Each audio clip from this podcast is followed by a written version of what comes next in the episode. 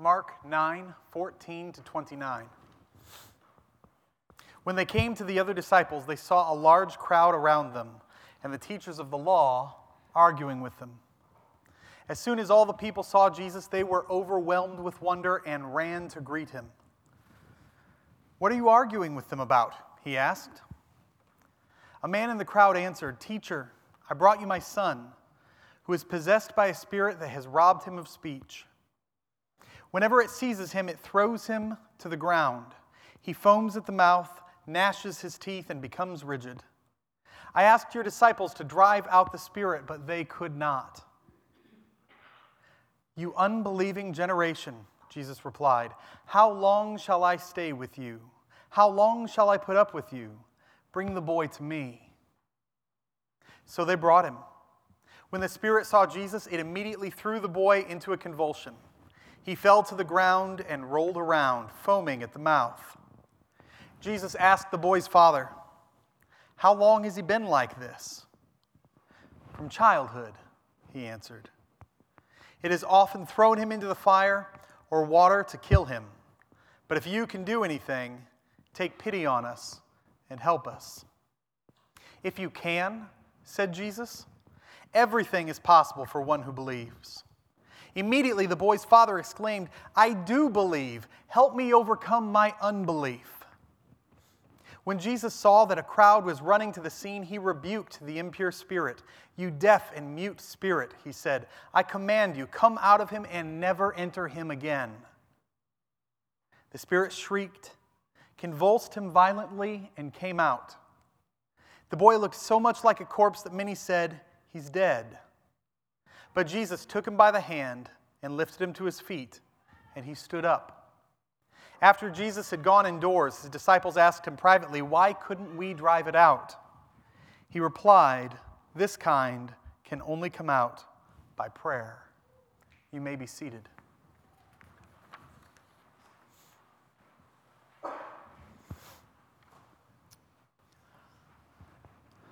Demons are real. I realize that may sound like a really surprising way to start a sermon, but I, I do want to start there. There is such a thing as spiritual warfare, and there is an evil one who wishes you harm because he knows how much hurting you will hurt the God that he hates. Spiritual warfare is real. Now, this is not a subject that we talk about all the time, and that is for a couple of reasons. One of those reasons is, is that a preoccupation with spiritual warfare is thoroughly unhealthy.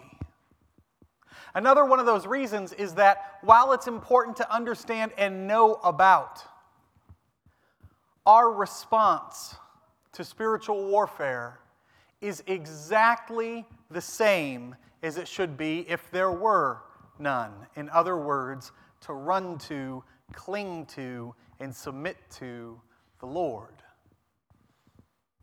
But it is real. The evil one and his demons wish you harm. One of the verses that puts this clearest for me is Ephesians chapter 6 verse 12. For our struggle is not against flesh and blood, but against the rulers, against the authorities, against the powers of this dark world, and against the spiritual forces of evil in the heavenly realms. You see, one of the things that happens to us most easily is we come to think that our enemies are people. We come to think of other people as our greatest struggle or our biggest difficulty or the ones that we need to overcome. But that's not true. There are two opponents that we have to overcome the evil one and our own sinful hearts. And that, that contest that happens is what we call spiritual warfare. Now, maybe you're like me, and you're just not wired to accept something like that easily. I understand. We're talking about spirits and demons and the evil one, and that can be hard sometimes.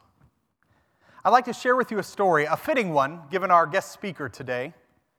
I want to tell you about a friend named Joshua. I met Joshua when I was in Ghana, the summer of 06 and 07. I know that picture looks like it could have been taken last week. There is no major difference between then and now. Oh my word. You all hired him like three months later as an intern, just so you know, that young man right there. Wow. That's my friend Joshua. Joshua is an incredible man. We connected with Joshua because we were going to be going around doing medical clinics in these villages. And we wanted to have the opportunity, one, to understand them when they told us things, but two, share the gospel with them. And as Rich shared, there are so many languages in Ghana. And while many people do speak English, not all of them do. And then after Ghana, we were also going to be going through Burkina Faso and into Niger, into French speaking, not English speaking countries.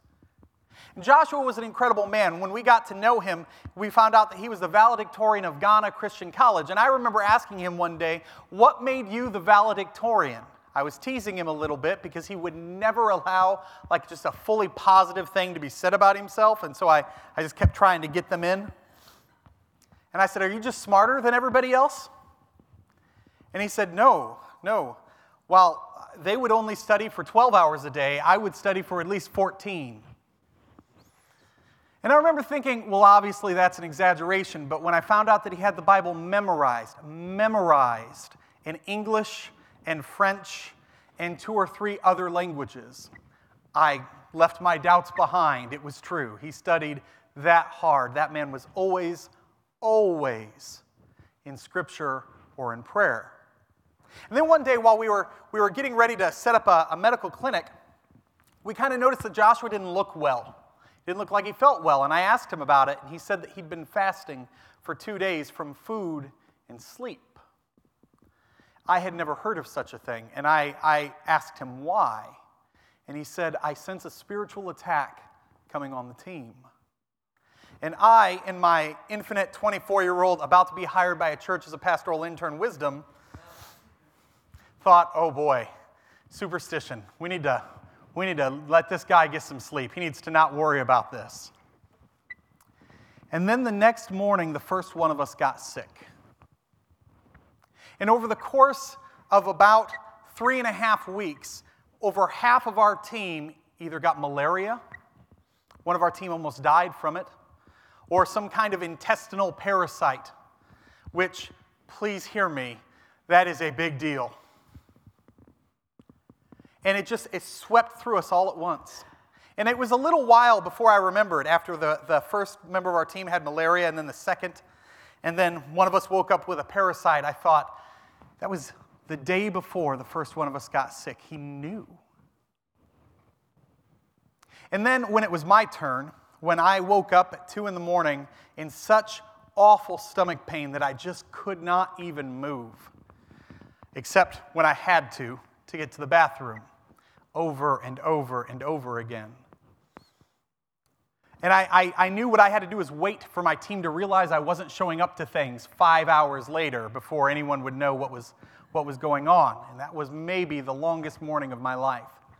And then my team did come in, they found me sick, and they laid me down on the bed. I was given some medicine. I was told I was going to be down for days. And then I remember this moment happened where Joshua and Raphael and Enoch, three of the Africans that were with our group, came in and they laid hands on me and they each prayed in their own language. Now, people disagree on exactly what happens when people speak in tongues.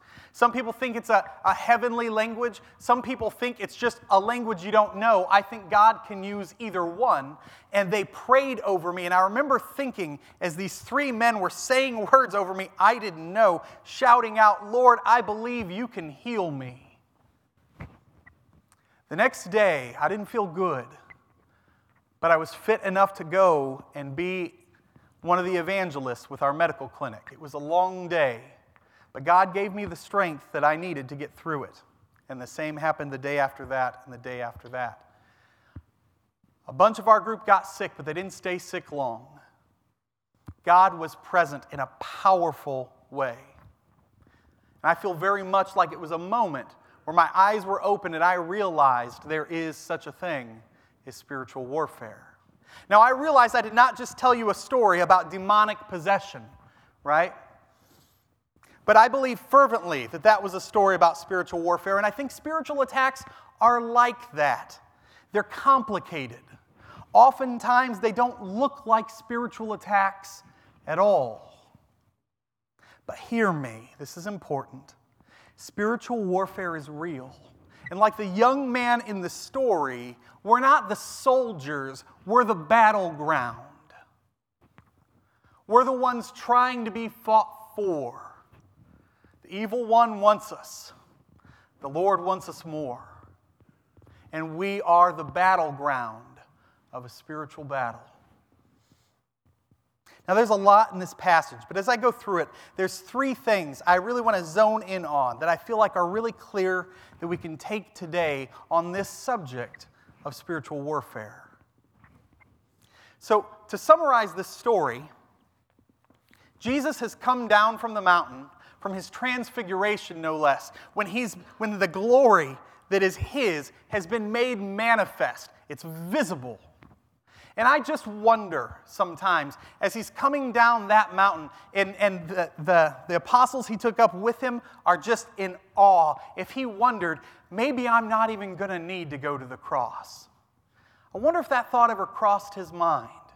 Maybe if, maybe if everyone just responds, it'll be different. He knew he would have to go, but we know that he wrestled with that, right? If he had a thought like that, it was shattered as soon as he came down. And he saw his disciples, who knew better, trying to cast out a demon by their own power. He sees his disciples talking to this father. This father has been forced to behold his son, mute from his demonic captors, being marched continually toward his death but what they didn't know is that he was destined to be rescued from oppression and death by the power of God. His father, forced to behold his son, mute from his demonic captors, marched continually toward his death, but destined to be rescued from oppression and death by the power of God. The first thing I think we can draw from this story is this that the enemy attacks us through the fear of doubt. The enemy attacks us through the fear of doubt. Now, this is very important. I want you to hear this. I did not say that the enemy attacks us through doubt, although that can happen too.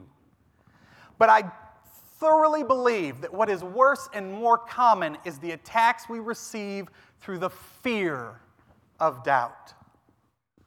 When the boy is brought before Jesus, it, the Spirit immediately throws him into convulsions. And wanting to know what's going on, Jesus asks the Father, How long has he been like this? From childhood, he said. It often tries to kill him, but please, if you can help us, help us. Jesus says, What did you mean if? Everything's possible if you, and the words here are, have faith in me. The boy's father, I imagine, caught up in the midst of a hopeful excitement and a realization at the same time of his own inadequacy, says, I do have faith. Help me overcome my lack of it. If you are someone who has struggled with your faith, I imagine that resonates. I believe. Help me overcome my unbelief. In other words, Lord, I have faith, but I have doubts, and I need your help to get through them. You see, doubt is tricky for people of faith. We can be tempted to think that it's only a bad thing, that it's sent straight from the devil to pluck our children from the arms of Jesus just as soon as they go off to college. That's the temptation and that's the fear. Can look like other things too. It can look like I can't let anyone know I'm asking questions because I'll be rejected by everyone in my church. I very nearly had everyone close their eyes and raise their hands if they'd ever felt like I can't share my doubt with anyone. Because I bet, I bet there'd be a lot of hands up if we were all willing to be honest. I didn't do it because some of you would be afraid of that person doing one of these numbers. This weekend, someone who should know better told me that he had never heard one of his Christian teachers say that doubt was okay. So I want to be crystal clear about this right here and now. If you have doubts, that's okay. Doubts don't have to be bad things. Here's what doubt is doubt is I've stepped inside of this Christian faith. I believe in Jesus. I want to accept Him, but there's things I don't get, or there's things that I don't understand, or I wonder if the way that I've been taught this is correct, or can it really be that God loves me because I know how bad I am? Doubt can show up in any of these and so many more ways. I was raised in a traditional Christian home, but I've gone away and I've gotten different ideas, and I'm just not sure what to believe. Doubt can look like that. Doubt can look like I've been coming to the same church my entire life, but when I watch the news, when I read, when I talk with people from other faiths, I just have these questions. None of that is bad. Doubt becomes harmful when it goes in one of two directions. The first harmful way doubt can go, first way the evil one wants it to go, is with fear. Buried. I can't tell anyone about this. Because you see, when you hold on to a doubt and you bury it, it never goes away. We can, try to, we can try to convince ourselves out of it, but there is something about sharing that doubt with another person and receiving love and a lack of rejection afterwards that makes us feel safe to travel through that doubt and find the answer. But if we, if we feel like we have to hold it to ourselves, then eventually another one shows up, and another one, and another one. And eventually, I'm holding on to so many doubts that I've never been able to get resolved that I just can't imagine considering myself a Christian anymore. When we're afraid to share it, that's when doubt becomes bad. The other time doubt becomes bad is this. When I feel like the first time I encounter doubt, that means I don't believe the thing. And that happens a lot of times. A lot of times people think that faith means certainty, and it doesn't. It can. One of the most incredible things for me to learn is how differently my wife and I are wired. She got a warning about two minutes before I started preaching that I was mentioning her today. One of the incredible things was to realize that my wife's approach to faith and mine are very different in a lot of ways. Some people don't experience long periods or intense periods of doubt. They've been taught in the faith. They've accepted what they've been taught because as they've encountered Jesus, they've been able to grab hold of him, feel his loving acceptance, and never wondered whether it was true. And that is a blessing. That is not my story. My story is very different. Coming from outside of the faith, asking a thousand questions over and over and over again, feeling like I needed to figure every piece out, going to Bible college and seminary, in large part trying to understand my faith because I had so many questions, and not just questions, but doubts. You see, Doubt becomes bad when we encounter it and we think that means I don't belong there because no one else talks about their doubt, so I'm the only one with them. And if I'm the only one with doubt, that means I'm not one of them. And the evil one wants that. He wants you to feel alone and isolated and unable to speak with anyone. Because here's the thing if you did, you'd probably learn a few things. The first thing you'd probably learn is that you are not the first person to have that doubt. In fact, the church is 2,000 years old. There have been billions upon billions of believers. I'm sorry, you are not incredibly intelligent enough to be the first one to come up with a question. You're just not. It's happened before. The odds are people that you know and love and assume would never struggle with doubt have wrestled with it already. And if you will just open up, you'll be shocked to find that it's okay. What you don't want to do is you encounter doubt and step away. And you don't want to encounter doubt and bury it. You want to let it see the light of day. There's a couple of pieces to this. People with particular responsibility. One of those kinds of people is parents. Parents, it is part of your job as Christian parents to facilitate an environment where your child feels like they can express doubt and you do not express rage or panic. I am not a parent, and so I cannot imagine how terrifying it must be to believe and to have a child all of a sudden express doubt in their faith of the Creator and Redeemer of their souls. That must be terrifying. Somehow, I have no advice for how to do this, but somehow you've got to figure out a way to create an environment where it is safe for them to say, I'm just not sure about that.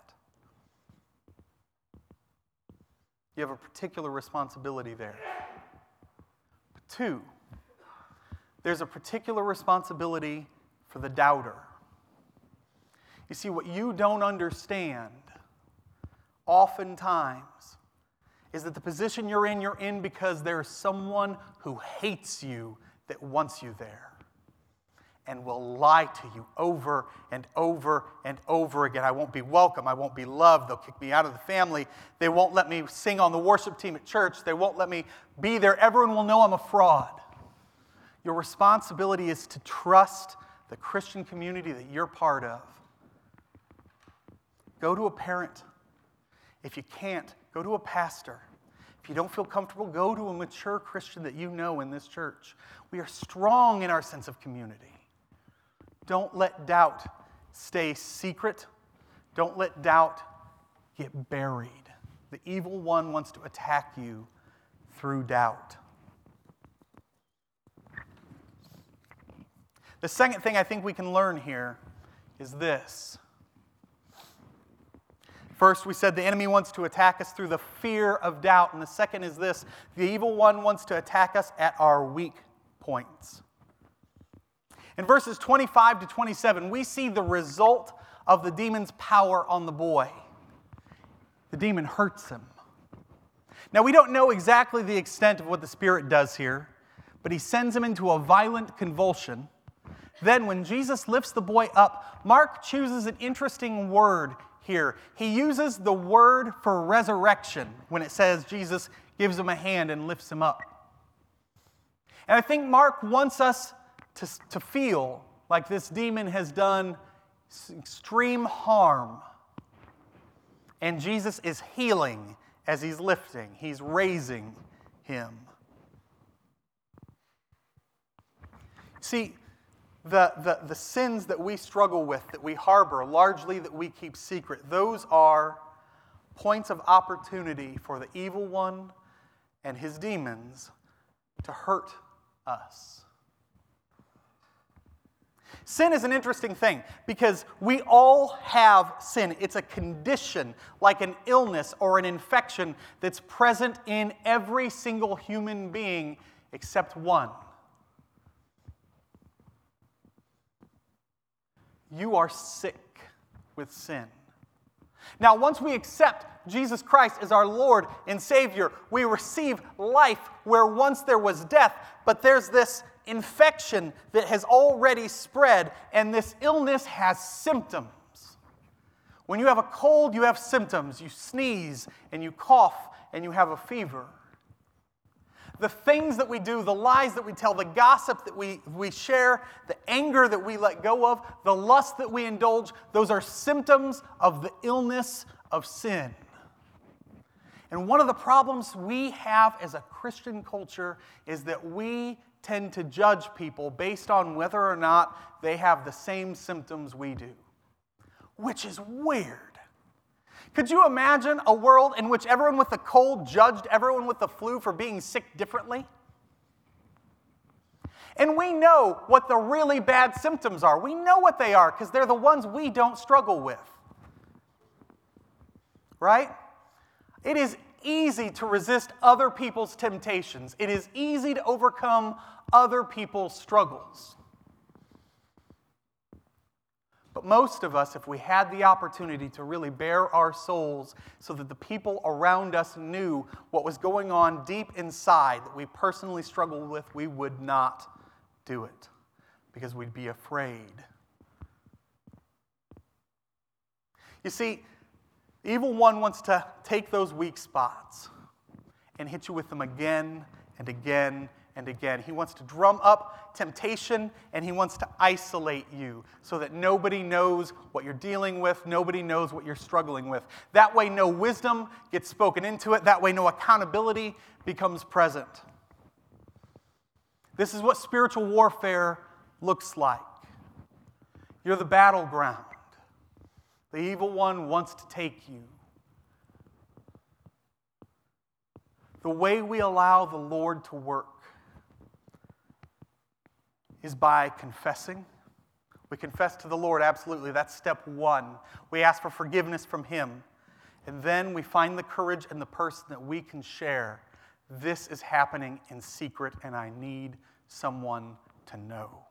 Because something unlocks in that moment. That doesn't mean the struggle will go away. That doesn't mean the temptation will become immediately overcome. What it does mean is that the power of the Spirit through the body of Christ is able to have a go at that temptation from the other side. It's a way that the Lord fights for you.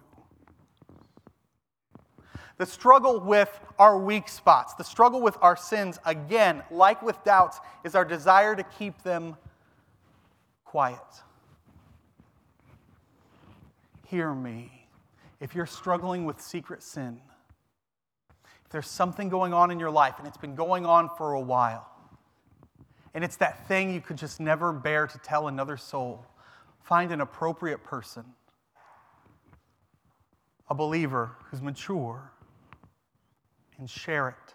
And, believers, if you are the recipient of that, you make sure that that person knows how loved they are. That's so important. The first way that the first part of this story we can see is that the enemy attacks us through the fear of doubt. The second is he attacks us at our weak points, our temptations and sins. The third is this we are helpless without Jesus. The enemy attacks us hoping we will try to fight him alone. Now, the story that we read today is interesting in so many ways. One of those ways is that the disciples have been able to cast out demons in the past. This time they can't. And I can't prove this, but I suspect that the reason they can't cast out the demon is because they're trying to do it on their own power. Can you imagine how frustrated Jesus must have been coming down from the transfiguration? So much so, he says, How long do I have to be with you? I, I just can't. How long do I have to deal with this? Knowing the answer to his own question as he began the road to Jerusalem, the story that would end in his death. Jesus asked, How long must I deal with this? They were trying to cast out a demon on their own power. Now, whether that's exactly correct or not, whether I've missed something there or not, we definitely see the theme here. We cannot do anything apart from the Lord. We see that theme twice. The first time is when Jesus tells the Father that everything is possible for one who believes. Everything's possible for one who has faith in the Lord. Everything is possible for the one whose allegiance is to Jesus, who's been forgiven and redeemed and saved and filled with the power of the Holy Spirit. That doesn't mean everything is easy. That doesn't mean that everything will happen in the schedule we would like it to. That doesn't mean that all of our struggles will magically go away if we just pray a little harder. That's not, that's not what that means. What it means is when the Lord fights for you, the battle can be won. In fact, the battle will be won. The second place we see that theme here in this story is when Jesus tells his disciples that the demon can only be driven out by prayer. I just imagine him shaking his head because it's not as though there are other demons they can drive out on their own. Right? Hear me, you are a believer. You can drive out no demons without praying to the Lord for help. He tells them they have to pray. You see, when we're in the midst of the battle and the temptation, the struggle, the sin is, is there, and we're in the midst of the fight, we can do nothing without the Lord.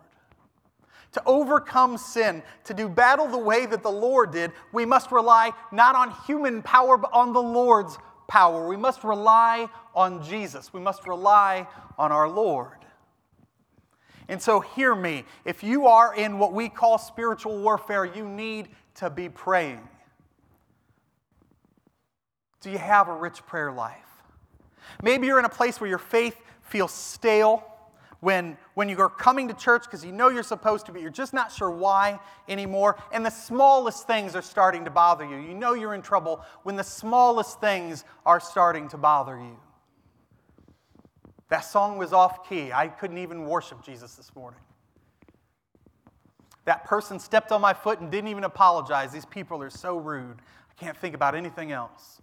When the small things start to bother you, when, when you feel like you've gone to worship the Lord and you just, have you ever been here? I just didn't get anything out of it today.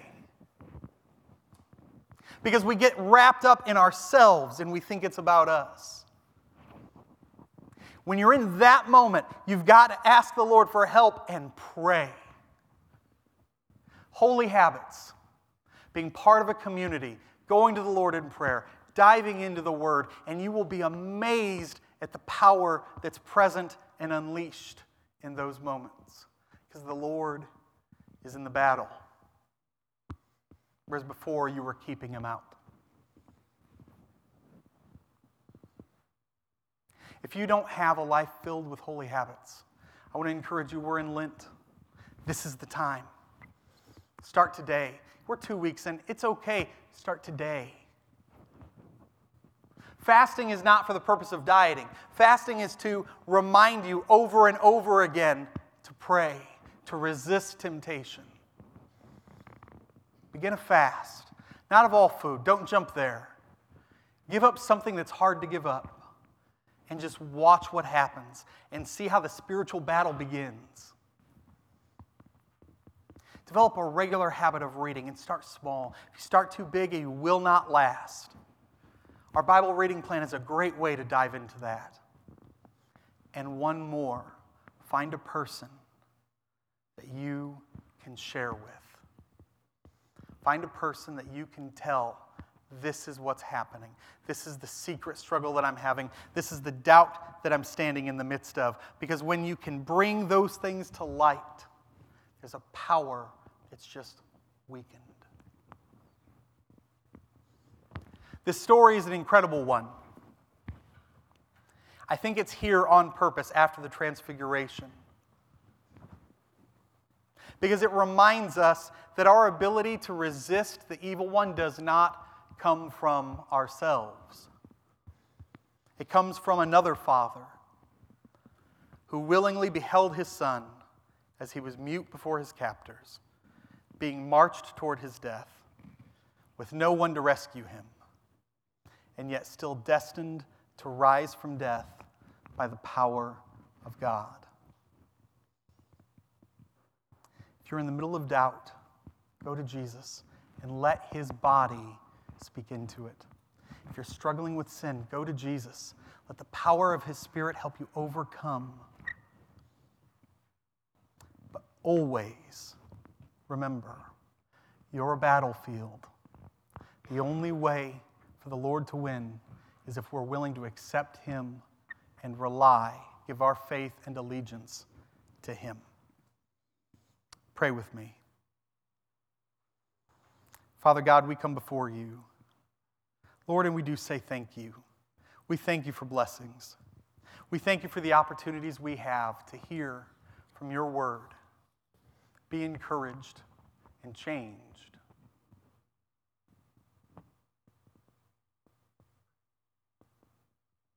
Lord, we ask here today if there are those that have been holding on to something, a question or struggle, perhaps for years, perhaps decades, and have never been able to share it, help them to find the person they can share it with today.